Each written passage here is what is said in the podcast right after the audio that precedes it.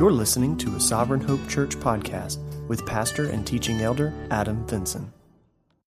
Good morning. If you have your Bibles, you can open them up to Exodus chapter 32.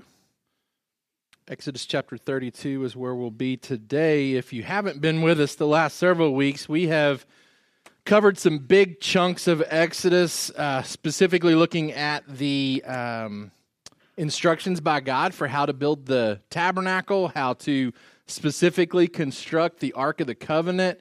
Um, and then last week we looked specifically at how God gave instructions for what the priesthood was going to look like and, and how God was going to uh, create this system of, uh, of a mediator to stand in place uh, for God's people and to really bring God's people to the, the point of the Ark of the Covenant where they could receive uh, forgiveness for their sins. Um, last week we said specifically if the tabernacle helps us understand our way home, then the priesthood is our help for getting home because it's through the priesthood that God provides representation at his mercy seat, a representation met best by Jesus. And that's really what we saw last week that um, the book of Exodus is pointing us to Jesus. And as we get into this uh, deeper understanding of how God wants his people to live and worship, um, those things are shadows that point to Jesus, the idea of the tabernacle, God being with us. We see that fulfilled in Jesus, who is God with us. We uh, see the Ark of the Covenant, that place of propitiation, being what Jesus did on the cross for us, where he satisfied God's wrath. We see that he's a better priest. Last week we saw that um, Aaron and his descendants were going to be limited in what they could do. They were bringing an advocacy type approach uh, by having the names of Israel on their clothing. Um, but we saw that Aaron isn't always bought into advocating for the people, as we'll see today in Exodus 32, where he blames them for the sins of the golden calf. We saw where they had to wear bells because they weren't uh, for sure they were safe in the presence of God. Um, and so those bells were meant to uh, both alert God and to alert the people around that they were still alive, that they were still tending to the tabernacle business we see that Jesus is better because he's completely safe because he's died already. He doesn't fear death in the presence of a holy God. He died already for us on the cross. And then we also saw that the priests had to go through washings and sacrifices in order to be presentable to God in the tabernacle. Jesus does that far better, right? He, in fact, not only comes holy before God, but he washes us and sanctifies us. And so he's a better priest. And so that points us uh, to Jesus as we see these shadows in the Old Testament. Today we come to a more familiar passage in Exodus chapter 32, so I draw your attention there. Uh, and I want to read to you uh, the account of what happened at the foot of the mountain as Moses is getting these instructions from God about worship, how the children of Israel enter into their own ways of worship. It says, When the people saw that Moses delayed to come down from the mountain, the people gathered themselves together to Aaron and said to him, Up, make us gods who shall go before us. As for this Moses, the man who brought us up out of the land of Egypt, we do not know what has become of him. So Aaron said to them, Take off the rings of gold that are in the ears of your wives, your sons, and your daughters, and bring them to me. So all the people took off the rings of gold that were in their ears and brought them to Aaron. And he received the gold from their hand and fashioned it with a graving tool and made a golden calf. And they said, These are your gods, O Israel, who brought you out of the land of Egypt. When Aaron saw this, he built an altar before it. And Aaron made a proclamation and said, Tomorrow shall be a feast to the Lord. And they rose up early the next day and offered burnt offerings and brought peace offerings. And the people sat down to eat and drink and rose up to play. And the Lord said to Moses, Go down, for your people, whom you brought up out of the land of Egypt, have corrupted themselves. They have turned aside quickly out of the way that I commanded them. They have made for themselves a golden calf and have worshipped it and sacrificed to it and said, These are your gods, O Israel, who brought you out of the land of Egypt. And the Lord said to Moses, I have seen this people, and behold, it is a stiff necked people. Now, therefore, let me alone, that my wrath may burn hot against them, and I may consume them, in order that I may make a great nation of you. But Moses implored the Lord his God and said, O Lord, why does your wrath burn hot against your people, whom you have brought out of the land of Egypt with great power and with a mighty hand? Why should the Egyptians say, With evil intent did he bring them out, to kill them in the mountains and to consume them from the face of the earth? Turn from your burning anger and relent from this disaster against your people. Remember Abraham, Isaac, and Israel, your servants, to whom you swore by your own self and said to them, I will multiply your offspring as the stars of heaven. And all this land that I have promised I will give to your offspring, and they shall inherit it forever.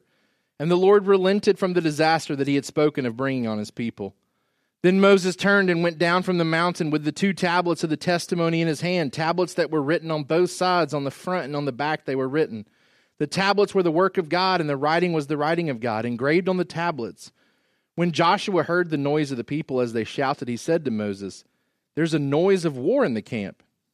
But he said, It's not the sound of shouting for victory or the sound of the cry of defeat, but the sound of singing that I hear. And as soon as he came near the camp and saw the calf and the dancing, Moses' anger burned hot, and he threw the tablets out of his hands and broke them at the foot of the mountain. He took the calf that they had made and burned it with fire, and ground it to powder and scattered it on the water, and made the people of Israel drink it. And Moses said to Aaron, What did this people do to you that you have brought such a great sin upon them? And Aaron said, Let not the anger of my Lord burn hot. You know the people, that they are set on evil. For they said to me, Make us gods who shall go before us. As for this Moses, the man who brought us up out of the land of Egypt, we do not know what has become of him. So I said to them, Let any who have gold take it off. So they gave it to me, and I threw it into the fire, and out came this calf. And when Moses saw that the people had broken loose, for Aaron had let them break loose to the derision of their enemies, then Moses stood in the gate of the camp and said, Who is on the Lord's side? Come to me. And all the sons of, of Levi gathered around him. And he said to them, Thus says the Lord God of Israel, Put your sword on your side, each of you, and go to and fro from gate to gate throughout the camp. And each of you kill his brother and his companion and his neighbor. And the sons of Levi did according to the word of Moses. And that day about 3,000 men of the people fell. And Moses said, Today you have been ordained for the service of the Lord, each one at the cost of his son, of his brother, so that he might bestow a blessing upon you this day. The next day, Moses said to the people, You have sinned a great sin, and now I will go up to the Lord. Perhaps I can make atonement for your sin. Our summary sentence for today. As Israel disobeyed God by distrusting his plans and distorting his ways, we too must be careful to resist the temptation to grow impatient with God's timing and to grow discontent by turning to idols to meet our needs. Just as Israel disobeyed God by distrusting his plans and distorting his ways, we too must be careful to resist the temptation to grow impatient with God's timing and to grow discontent by turning to idols to meet our needs. For our kids, temptation to turn from God is real, but we must resist by continuing to trust Him. This act of constructing this idol. Uh, it's a rebellion against the kindness of God. Think about all that He's done for them and how easily it's dismissed.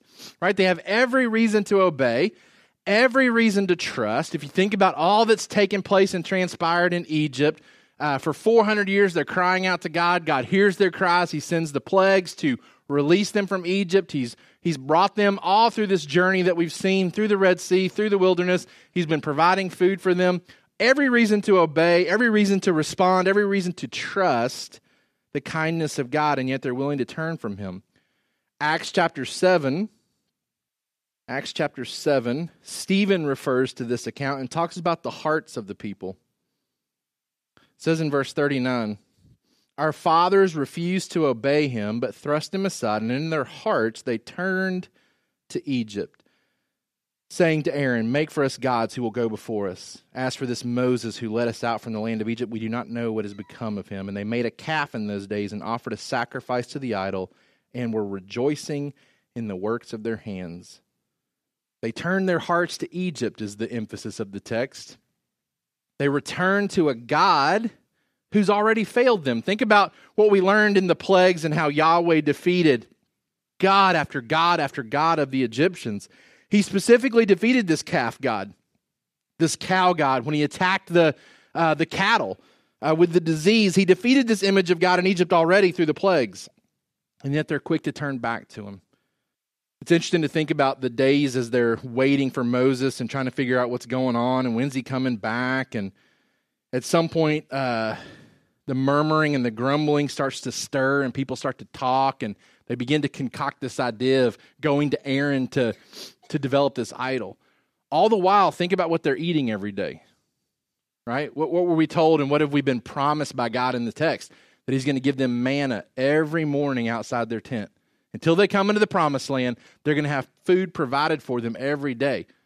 So they wake up one morning, they're sitting around, they're eating manna, talking about, hey, we don't know if God's around, we don't know if God's going to provide, we need a new God to lead us.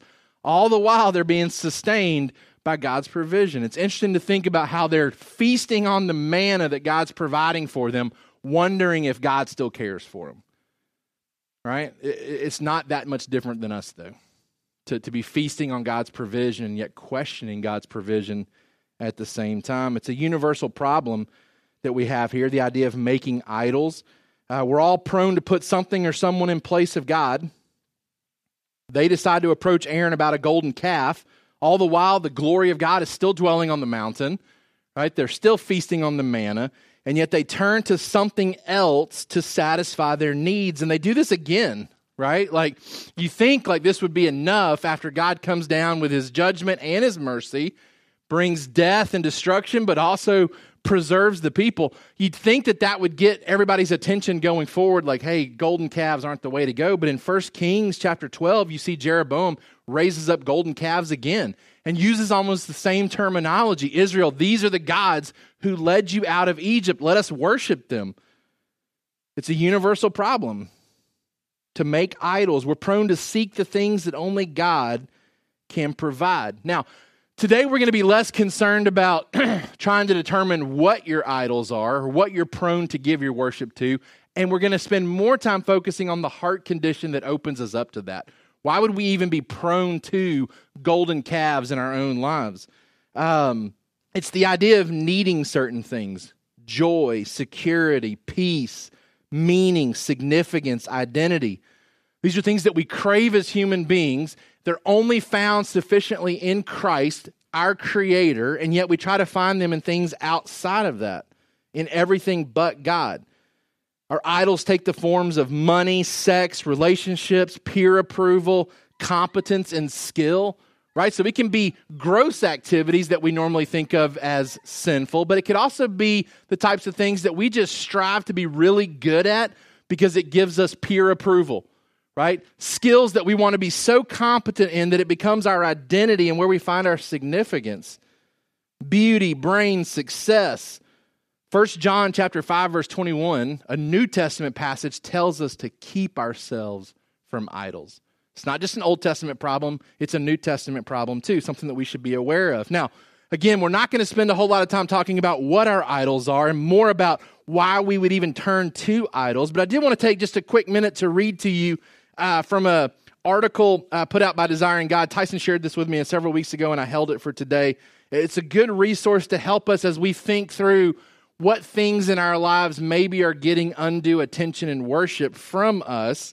Um, so I want to read you uh, 12 things that help us evaluate and process whether certain things in our life have gained an unhealthy status in our life uh, things that we enjoy as part of creation that maybe we start to enjoy more than the creator. Number one, if our enjoyment is become, our enjoyment is becoming idolatrous when it's forbidden by God. When we begin to engage in activity for enjoyment that's clearly forbidden by God, it's become an idol to us. Number two, enjoyment is becoming idolatrous when it's disproportionate to the worth of what is desired, meaning that we get such a great uh, fulfillment from it, but what's actually giving us the fulfillment is really disproportionate to the great feelings that we get from it. We're making that thing an idol when we've made it too great of a thing. Enjoyment is becoming idolatrous when it's not permeated with gratitude. The things that we enjoy in creation ought to point us to thanksgiving and gratitude towards God. In a, in a, season where we're coming into the holidays and we've just experienced Thanksgiving, as Christians, we ought to be people who are constantly giving thanks to God for all of his good gifts. If we're enjoying things and it doesn't point us to God, it's become an idol for us. Number four, enjoyment is becoming idolatrous when it does not see in God's gift that God Himself is more to be desired than the gift.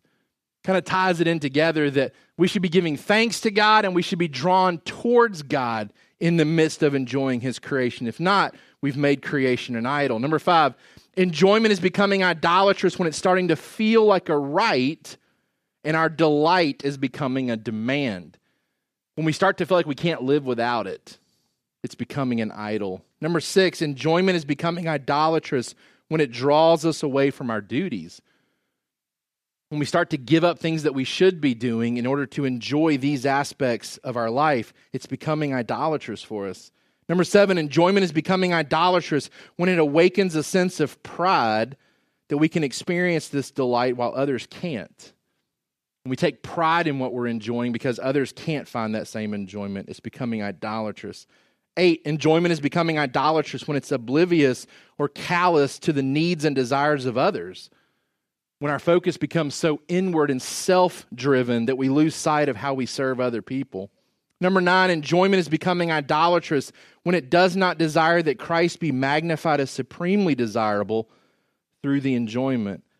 Number 10, enjoyment is becoming idolatrous when it's not working a deeper capacity for holy delight. Enjoyment is becoming idolatrous when its loss ruins our trust in the goodness of God. If this thing is taken from us, God's no longer good. That thing has become an idol to us. Number 12, enjoyment is becoming idolatrous when its loss paralyzes us emotionally so that we can't relate lovingly to other people. I'll post the, the link for you on the, on the um, realm for you to go back and look at good things to filter through as we think whether or not we've allowed things to become idolatrous in our lives. I want to, before we jump into the outline, just remind you of some things that we've hit on in the past related to people who who fall into idolatrous activity that could even lead them away from the faith right like we've talked before people who who fall into idolatry and are, are drawn away from trust in God are really done so for three reasons. Like there's three things that I think kind of uh, uh, kind of create an umbrella that all reasons for why people like wander from the faith fall under. That's dissatisfaction with God, dissatisfaction with fellow Christians, and dissatisfaction with the Christian life. You could, you could talk to anybody who has left the faith or has fallen into sin and really backslidden uh, in their desires to follow God. It really stems from a dissatisfaction with God, like He has failed their expectations, or other Christians have failed the expectations that you have, or the Christian life in general has not delivered what you thought it would give to you. Psalm chapter 100, verse 5 is a um, a, a, psalm that talks about gratitude and thanksgiving, and it really draws our attention to the fact that the Lord is good, His steadfast love endures forever, and that He's faithful to all generations. I've been sharing the, these truths, and I can't remember if we talked about this here on a Sunday morning or not. I've been sharing them at Trinity in our chapel settings.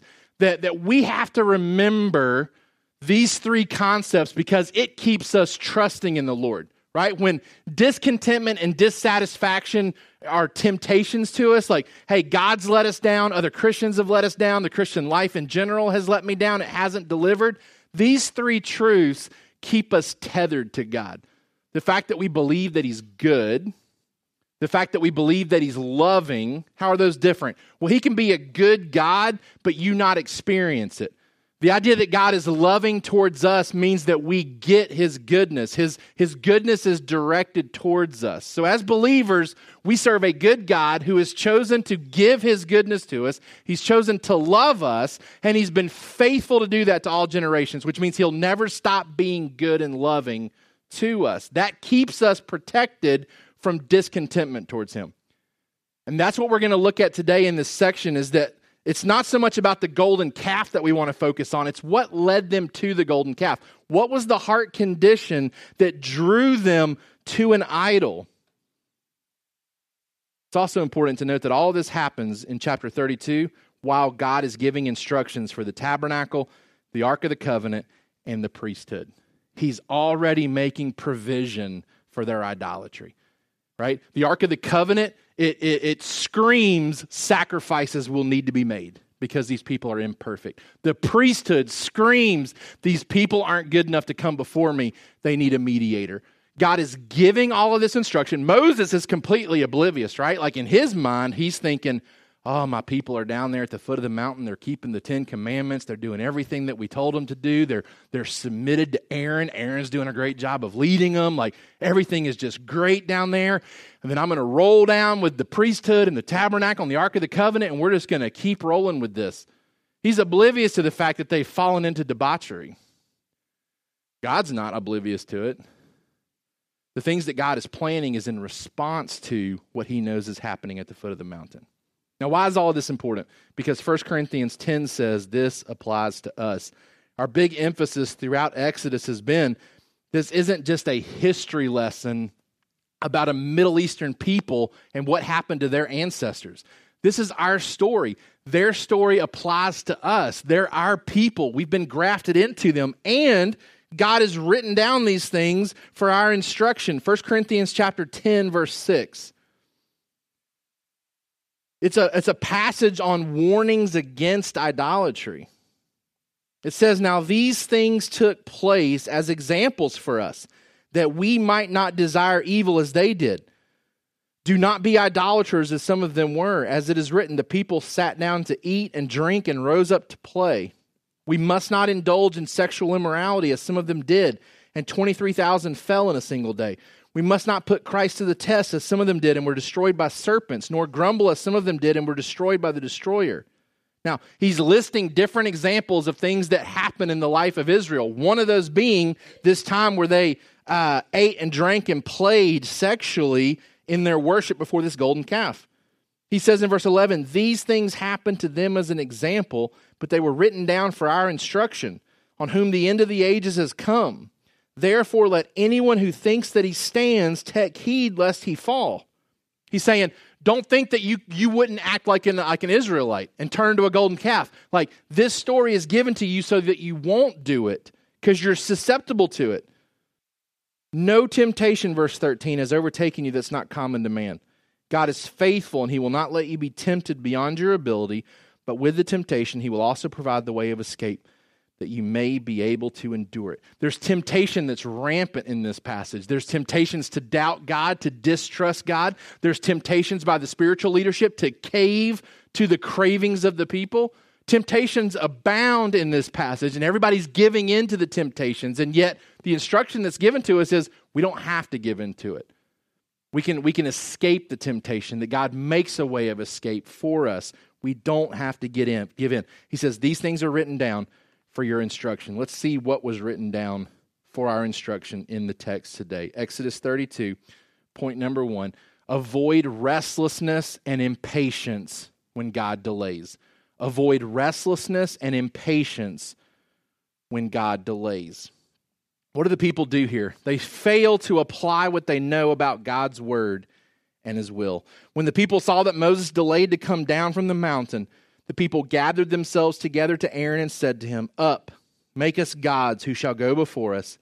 As for this Moses, the man who brought us up out of the land of Egypt, we do not know what's become of him.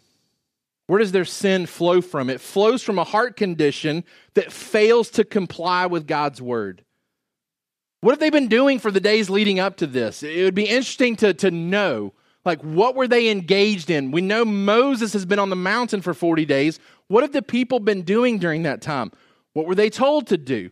Well, remember, we saw that as they had this, this feast before God, Moses and the elders and the, and the leadership, right? As Moses gets ready to go further up onto the mountain, the instruction is hey, carry out what you've been already called to do, right? Listen to Aaron and Hur and the elders, but y'all live in light of what's already been given.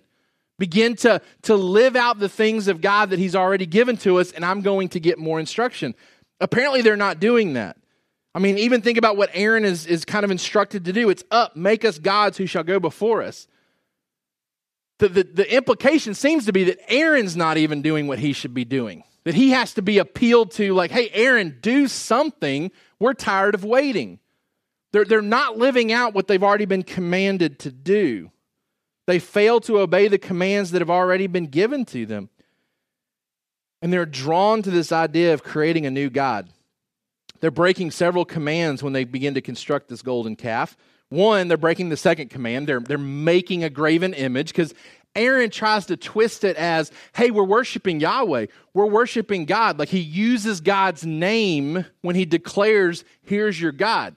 So they've broken the second command. They've, they've constructed a, an idol, a graven image, and said, this is God. But they've really broken the first command too, because this God that they're calling Yahweh isn't Yahweh. the, the, the ways that they have built him aren't consistent with God's ways. The ways that they're going to worship him aren't consistent with what God's revealed about worship. So while they may be using the proper name for God, they are not worshiping God. They've created a new God. They've created a graven image, and they're going to worship him through adultery. They fail to apply what they know about God's word and his will. Number two,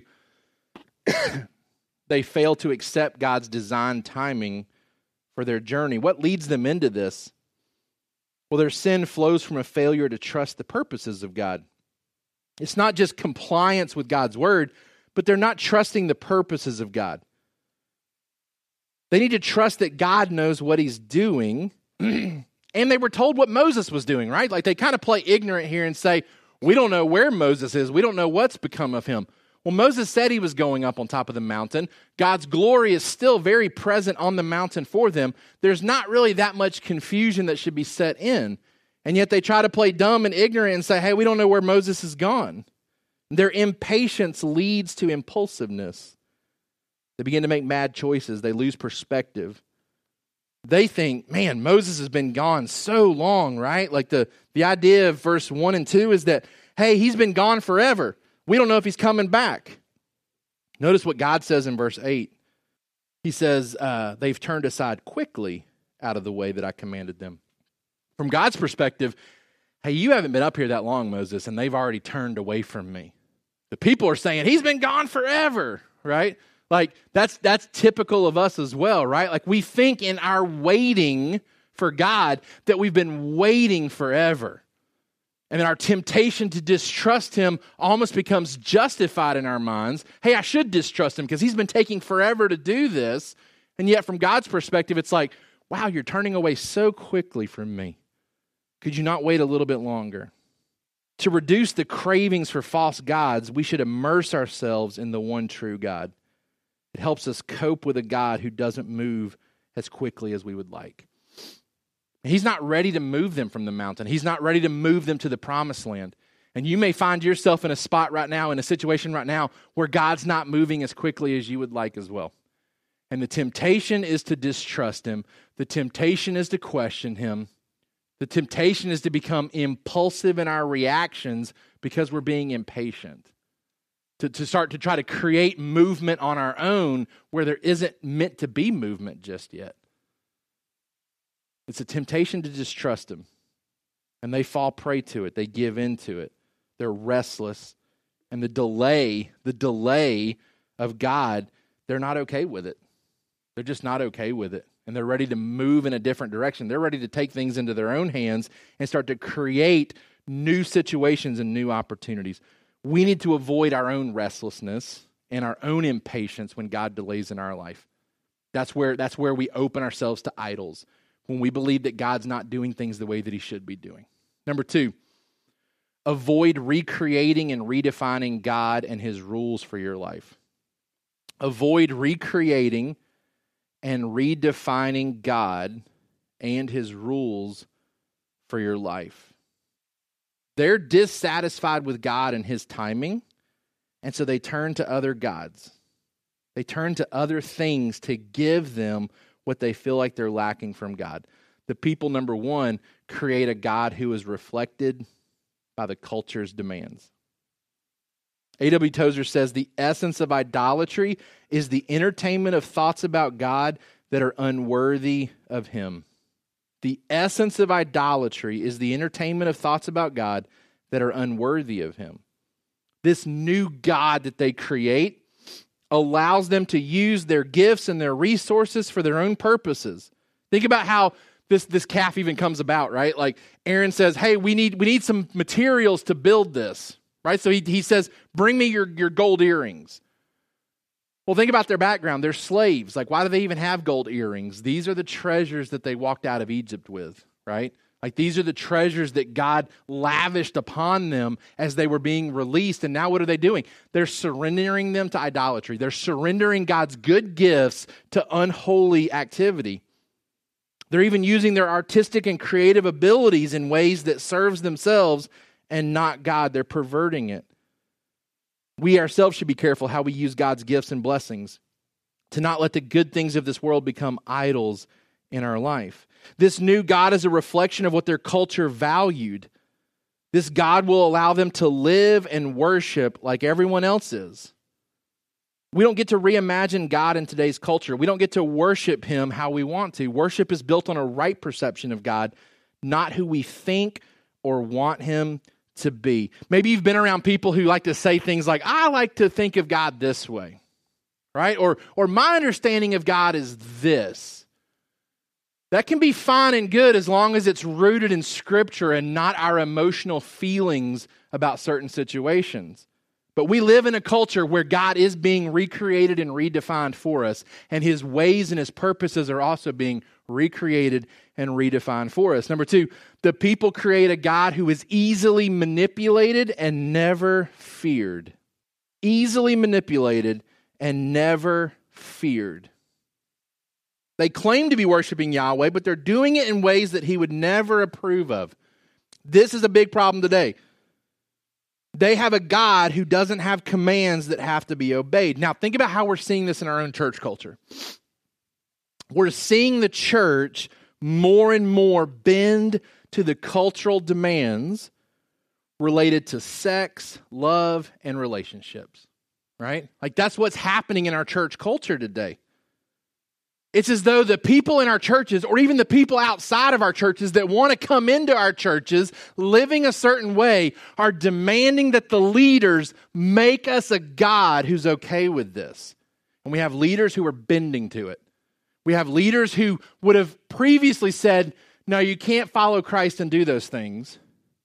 But in the name of money and power and business, leaders are saying, Hey, that probably makes sense for us to do that right? Like we're able to attract more people because our people who want to follow Christ aren't here for whatever reason. We need to garner more people. And so they're they're they're bending to the cultural demands of we want a God who's okay with these things. And the leaders are saying, "Sure. You want to go that way, we'll lead you that way." This is a problem in our culture. This is a problem. And our kids, you, you need to hear this because some of you are in that, that age now where you're starting to step out from underneath your parents. And you've got opportunities coming in the near future where you're going to be choosing your own churches to go to if God leads you away from this area. Don't go to a church who's bending to cultural demands. Don't go to a church who's creating a God who's not consistent with his word. That's what the children of Israel are okay with here. Give us a God who's okay with us doing things that we want to do. We can't minimize God's stance on sin. God hasn't changed his stance on homosexuality or cohabitation. He hasn't changed his stance on any of that. We don't have a God who's updated his, his holy requirements based on what culture's okay with today. That's not how our God works and functions. We don't get to use culture to justify our behavior. We can't use this activity and say, hey, God's okay with it now. It's worshipful now. Think about how the people are acting before this calf. And think about how they were acting prior to, to God on the mountain, right?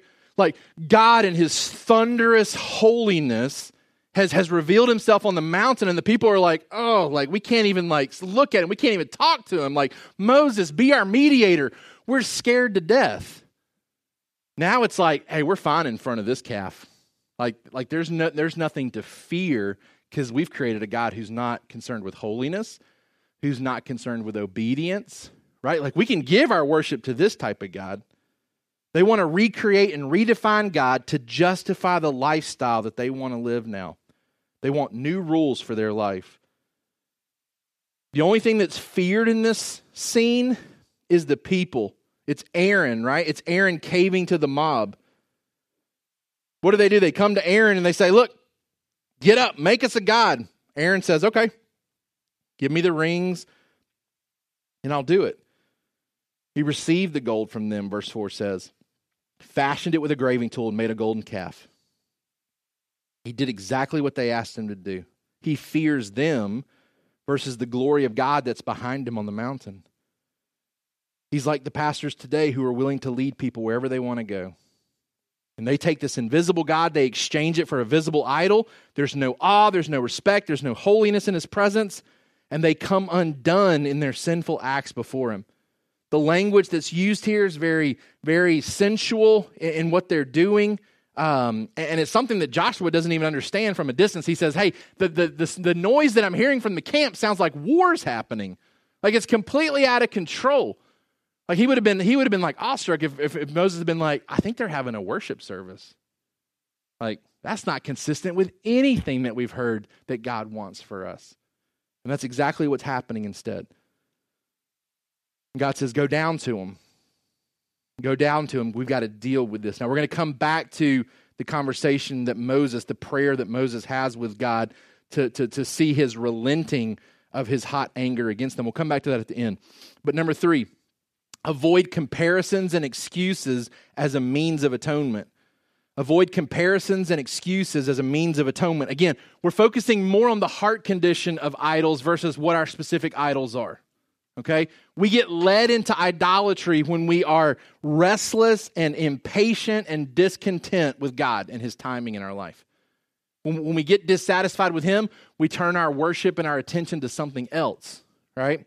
And then we want to recreate and redefine God so that He's okay with it, so that He's okay with us giving our affections to these other things. And then when we get called out on it, we want to minimize the sin in our life so that we can hang on to those idols. Right? We want to, we want to hang on to them. So what we do is we, we compare ourselves to others to make ourselves feel better. What does Aaron do? He says, Man, these people are evil. Right? Not I'm evil, not, not I'm, I'm a slime ball who doesn't have a backbone to stand up to them. It's, man, these people are evil. And then he begins to make excuses for his involvement. Moses has the prayer conversation we'll come back to. Um, he comes down and, and he sees what's happening. He takes some action. We'll come back to that part. In verse 21, it says, And Moses said to Aaron, What did these people do to you that have brought such a great sin upon them? Like, He's expecting something massive, like, man, what did they do? Tie you up and beat you and, and harass you and, and threaten you? Like, what did they do to you? Aaron said, Let not the anger of my Lord burn hot. You know the people. They're set on evil. For they said to me, Make us gods who shall go before us. As for this Moses, the man who brought us up out of the land of Egypt, we don't know where he, what, what's become of him. So I said to them, Let any who have gold take it off. So they gave it to me, and I threw it into the fire, and out came this calf. He's dismissive. He's dismissive of his own involvement by highlighting the evil of the people. We've already talked about how he doesn't function as a good priest here. His impulse is to convince himself that he's right and good, and it's so powerful that it leads him to blame others for his own sins. And that's true for us too, right? Like, if you've ever found yourself convicted over sin, typically our first impulse is to try to minimize our involvement and to try to blame others for what we've done. He acts like Adam in the garden, right? He shifts the blame. The people are evil. He shouldn't be liable for listening to them because these are the people that were given to him, right? Like Adam says, You gave me this wife who led me into this sin. Aaron's like, You gave me these people. They're evil. They led me into this sin our impulse is to try to convince people that we're the ones that are good and right, and it's everybody else that's evil, dismissive of our involvement by highlighting the evil of the people. Pointing out the temptation isn't an excuse, right? Like 1 Corinthians helps us to see that. Does temptation exist? Absolutely. Do people sin against us? Absolutely. Does that give us permission then to respond sinfully or to fall into sin ourselves? Absolutely not. We don't get to make excuses by making comparisons to others as though, hey, we're not as bad as those people. Look what else Aaron does. He's dismissive of his own involvement by creating a reality to explain away his responsibility. Like we, we, we think this is, this is humorous for him to say it this way, right? Like I threw the gold in the fire and the calf jumped out. It was the most unbelievable thing. I'm telling you, like, uh, middle schoolers aren't much different than the children of Israel when they're when they're caught in sin right like i usually have people sitting in my office with me when i'm when i'm doing discipline and I'll, I'll pull a kid in and I'm like, okay, let talk me through this. Like, here's my understanding of the situation. You tell me what your perspective is. And they'll give me a side of the story where like I literally have to stop and be like, no.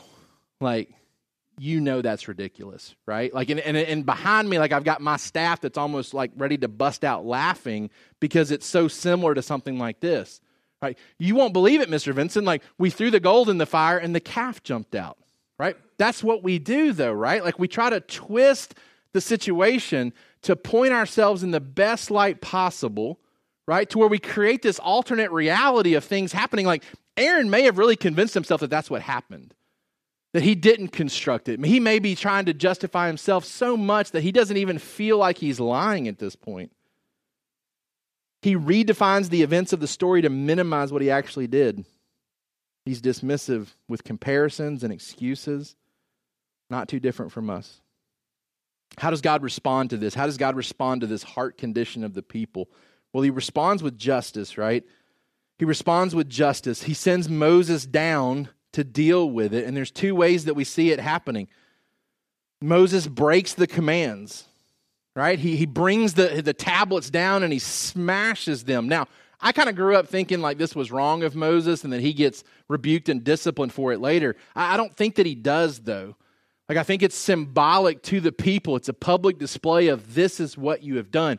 You have broken God's commands, all of them right? It's consistent with what the New Testament tells us. You break one command, you've broken all of God's covenant. And that's exactly what he depicts by breaking these tablets. He gets rebuked later for his anger, right? When he gets upset at the at the water where he strikes the rock instead of speaking to it. God does rebuke him there. God never rebukes him for breaking these tablets, which means it was probably righteous anger just like God felt towards the people. He breaks the commands and then he breaks the idol and he grinds up the gold and puts it into the water and demands them drink it. Think what he think about what he does to the idols. Think about the picture here. This idol that they're giving their affection to.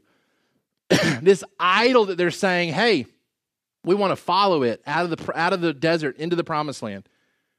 He says, "You're going to drink it and you're going to turn it into human waste." Right? Like you're going to expel that idol from your body to where it can never be used again in that manner. He doesn't let them tuck their idols away in the closet so they can come back out on a rainy day. That's often what we do to our idols, right? Like we, we identify, hey, this thing is becoming idolatrous in my life. Let me put that on the shelf for a while. Right? Like I don't want to deal with it too much. I want to be able to go back to it if I need it later. Moses says, We ain't coming back to this. Like those those golden earrings, we're not going to refashion those again. Like you're going to drink it and you're going to expel it from your body and it's going to be human waste and we're not going to use it anymore. That's what you have done to God's good gifts. He gets rid of it. And then he calls people in and says, "Hey, we're going to deal with the people who are responsible for this and 3,000 of them are killed. 3,000 of them are killed in judgment for what's been done." We serve a God of justice. We serve a God who cares about our sin. We serve a God who cares about our idols. We serve a God who is insistent on us being obedient and trusting Him.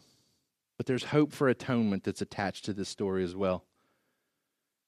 Let's go back to see how Moses interacts and prays for God to intervene differently. God says, I've seen, verse 9, this people. It's stiff necked. Let me alone, that my wrath may burn hot against them, and my, I may consume them, in order that I may make a great nation of you. Now, I think we're going to talk more about this next week because there's so much going on in this passage. I don't want to rush through the idea because this passage sometimes is used uh, to support uh, a, a, theology known as open theism, where God changes his mind, where God doesn't know the future and God's open to, to new plans and new purposes and new perspectives. That's not what's happening here. Okay? Like, I believe fully that God never intended to destroy the people of Israel. And one of the ways that we, uh, a couple of ways that we can know that is one, he plans to send Moses down. Why would he send Moses down to a people that he's going to destroy? And two, he even phrases it as, let me alone so I can do this, which ends up being an invitation to not let me alone.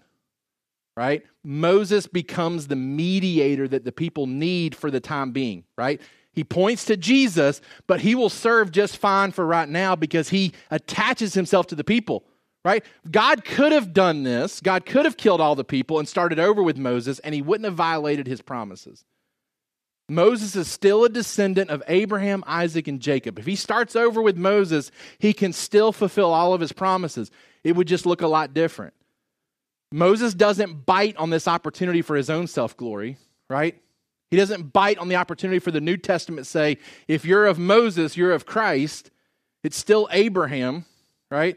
He doesn't bite on this. Instead, he says, God, like, don't do this. Verse 11, he implores the Lord, why does your wrath burn hot against your people, whom you've brought out of the land of Egypt with great power and with a mighty hand? Why should the Egyptians say, With evil intent he brought them out, to kill them in the mountain, to consume them from the face of the earth? Turn from your burning anger, relent from the disaster. Remember Abraham, Isaac, and Jacob. He prays and advocates for the people. He appeals to God's character and his faithfulness. He appeals to God's reputation and purposes. These are the same grounds that we get atonement for as well right? Notice that, that Moses doesn't come. Um, he doesn't come and try to advocate for the people by minimizing their sin. He doesn't try to justify their merits. Hey, they've done pretty good up to this point. Let's let's forgive them, right? He doesn't make excuses for them. He understands that they deserve justice. But he appeals to God's character, his faithfulness, his reputation, his purposes, how God has already done so much to work the salvation of the people. God's glory it's at stake. His promises are being evaluated by the outside world. What will people think of God if he does this? And God relents from it. How he will interact with the people is shaped by the mediator who he prompted to get involved. This points us to how God interacts with us. Jesus, as the mediator, steps in when we deserve God's wrath and punishment. He mediates on our behalf and says, I will stand in their place, I will die for them. We'll see similar language that Moses uses in chapter 3 next week. He becomes the mediator that the people need here. The hope for atonement, praying for God's intervention. It's the same ways that we can pray today, appealing to God's character, his faithfulness, his reputation, and his purposes in our own life. But notice how the passage ends. After the sin is dealt with, there's still this, this looming question as to what God's going to do going forward.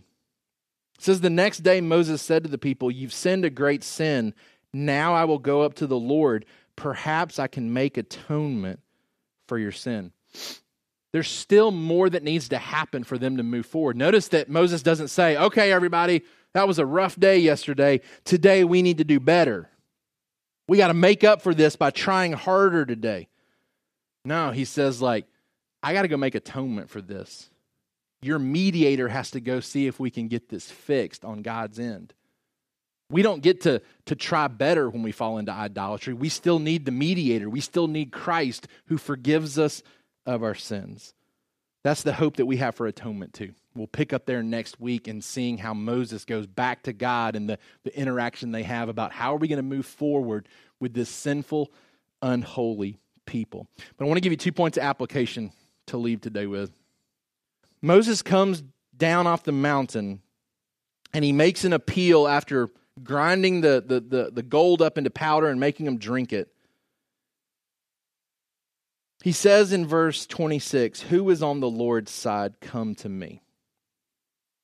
He says, Who's, who's going to shape your decision making going forward? Whose side are you on? Notice that before the death happens in the camp, this appeal goes out to everybody.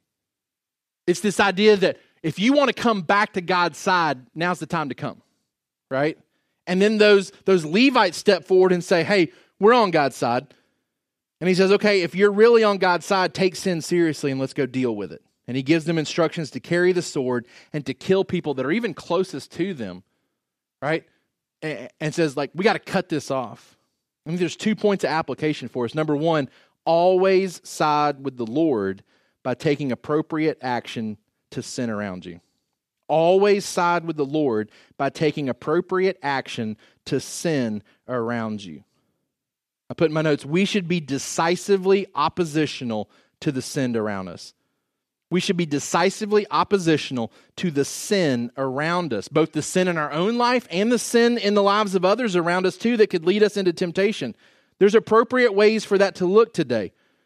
This isn't an appeal to us to grab our swords on the way home and to kill people who sin in our life, right? But it is a call to separate from those people when needed. It is a call to separate. The idea is whose approval do we want? Do we want to be like Aaron, who says, hey, y'all want to do that? I'm not going to stop you. Right? For our, for our kids who are in, in the school systems, who, who, who interact with other kids who call themselves Christians and, and they fall into sin and they choose sin. Do you want their approval? Do you want to do what they're doing? Are you going to be like the, the like the, uh, the are you going to appeal to the popular and say, hey, this is popular, this is what we're doing, then I'm going to do it too? Or are you willing to take a stand to say, that's wrong? We're, I'm not going to do that. Like I'm, I'm gonna I'm gonna get the approval of God on this, not the approval of my friends. Like I'm willing to take a stand. I'm gonna side with the Lord by taking appropriate action. This could be in our job places where where we see uh, unethical things happening, and we say I'm not gonna I'm not gonna continue to work here. I'm not gonna continue to subject myself to this. This is wrong. It's inappropriate. It's evil. This is not what the Lord would desire. There's appropriate actions that we take today, whether it means sitting at a different lunch table whether it means looking for a different job, doesn't mean taking up a sword. But there is a call for us to take appropriate action. Then, number two, always answer the call to return to the Lord's side when you fall into sin. When we fall into sin, we can, we can choose to make excuses and comparisons and minimize and justify, or we can say, you know what, I need to come back to the Lord's side. Proverbs 28 13. Whoever conceals his transgressions will not prosper, but he who confesses and forsakes them will obtain mercy. Psalm chapter 16, verse 4. The sorrows of those who run after another God shall multiply. Their drink offerings of blood I will not pour out or take their names on my lips. The opportunity to repent for the people is implied here. Who's on the Lord's side? Some of them answer and respond, some of them don't. The ones that don't die. The ones that don't are killed in this situation. There's a call for us to return to the Lord's side too. It's a universal problem for us to be tempted by idols. It's a universal problem for us to be tempted to be dissatisfied with God. We can fight that. 1 Corinthians 10 says there's a way of escape from that temptation, right? But even when we fall, we have an advocate, we have a mediator who stands for us. We can come back to his side. You may need to do that today. You may you may have throughout the course of this identified some idols in your life and you say, you know what? Those are things that I don't need to just put on the shelf. I need to, I need to get rid of them completely. That they've gained an unholy place in my life. Maybe there's things in your life, people that you've, you've been with that you say, you know what? They're going down a path I don't want to go down. I need to take a stand against that. I need to separate myself from that. That may be where the application is for you today. Either way, I would, I would encourage you as we leave today to be prayerful about how you respond to this passage because this isn't just a history lesson of what happened to Israel. 1 Corinthians 10 says these are instructions for us to live by going forward as well. Let's pray. God, we love you, we praise you, and we thank you that you have revealed to us so much in your word, so much about your will. And God, we sit here today and we wonder when are you coming back? Things continue to, to fall apart around us. Our culture continues to turn their attention further away from you. We play the waiting game of wondering when will you send Jesus? Lord, help us not to be like Israel, who said, you know what? We don't know what happened to Moses. It's time to do something different. We're tired of waiting. Lord, help us to never grow weary in waiting for you to come back. You've told us where you went, you told us what you're doing. And you told us when the time's right and ready, you will come back. Lord, help us to be on your side when you come back. Lord, help us to not be amongst the group that will be found worshiping falsely when you do return. Lord, help us to be different. Help us to, to stay clear from idols as you command us. Lord, help us to, to not just look outwardly and say, What am I giving my affection to? But help us to look inwardly and say, Why am I doing that? Why am I prone to find my identity and my security and my joy in things other than you? Lord, help us to see our tendencies and our proneness to, to be dissatisfied with your timing. Help us to see our tendencies to want to live how we want to live and to recreate you in our minds so that you're okay with the things that we're doing. Lord, help us to see that we have tendencies to minimize and to justify when we are caught in sin. Lord, help us to have a desire for your holiness. Help us to have a desire to stand up and say, We are on your side. Lord, we thank you for Jesus, who is our mediator. We thank you for Jesus, who stands in the gap when your righteous anger should burn towards us. Lord, we thank you that Jesus opted to take that anger and that wrath for us. We don't stand here today as redeemed saints because we're good people. We stand here as redeemed saints because we're saved people, saved by the blood of your Son, Jesus, and we praise you and thank you for it today. In your Son's name we pray. Thank you for listening to the Sovereign Hope Church podcast. We trust that you've been encouraged by the word. For more information about our church, please visit our website at www.sovhope.org. Again, that's www.sovhope.org.